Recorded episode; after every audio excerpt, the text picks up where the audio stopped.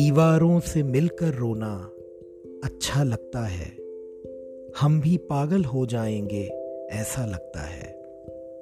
ये बहुत मशहूर गज़ल जो हम सबने पंकज उदास की आवाज़ में सुनी है।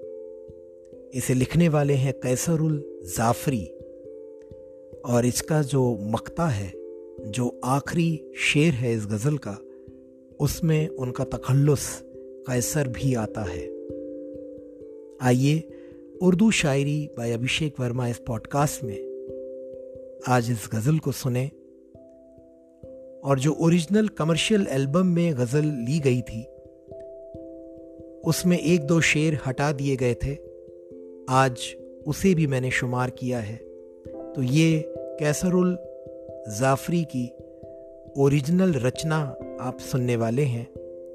दीवारों से मिलकर रोना अच्छा लगता है।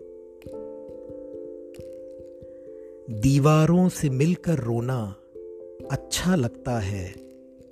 हम भी पागल हो जाएँगे, ऐसा लगता है। दीवारों से मिलकर रोना अच्छा लगता है। कितने दिनों के प्यासे होंगे, यारों सोचो तो। कितने दिनों के प्यासे होंगे, यारों सोचो तो। शबनम का कतरा भी जिनको दरिया लगता है। हम भी पागल हो जाएँगे, ऐसा लगता है। आँखों को भी ले डूबा ये दिल का पागलपन। आँखों को भी ले डूबा ये दिल का पागलपन।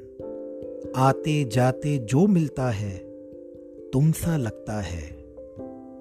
हम भी पागल हो जाएँगे, ऐसा लगता है। इस बस्ती में कौन हमारे आँसू पोछेगा? इस बस्ती में कौन हमारे आँसू पोछेगा?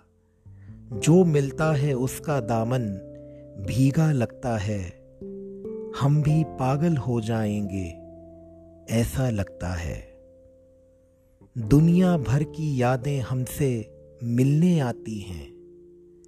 दुनिया भर की यादें हमसे मिलने आती हैं। शाम ढले इस सूने घर में मेला लगता है। हम भी पागल हो जाएँगे, ऐसा लगता है। किसको पत्थर मारूं कैसर, कौन पराया है? किसको पत्थर मारूं कैसर, कौन पराया है?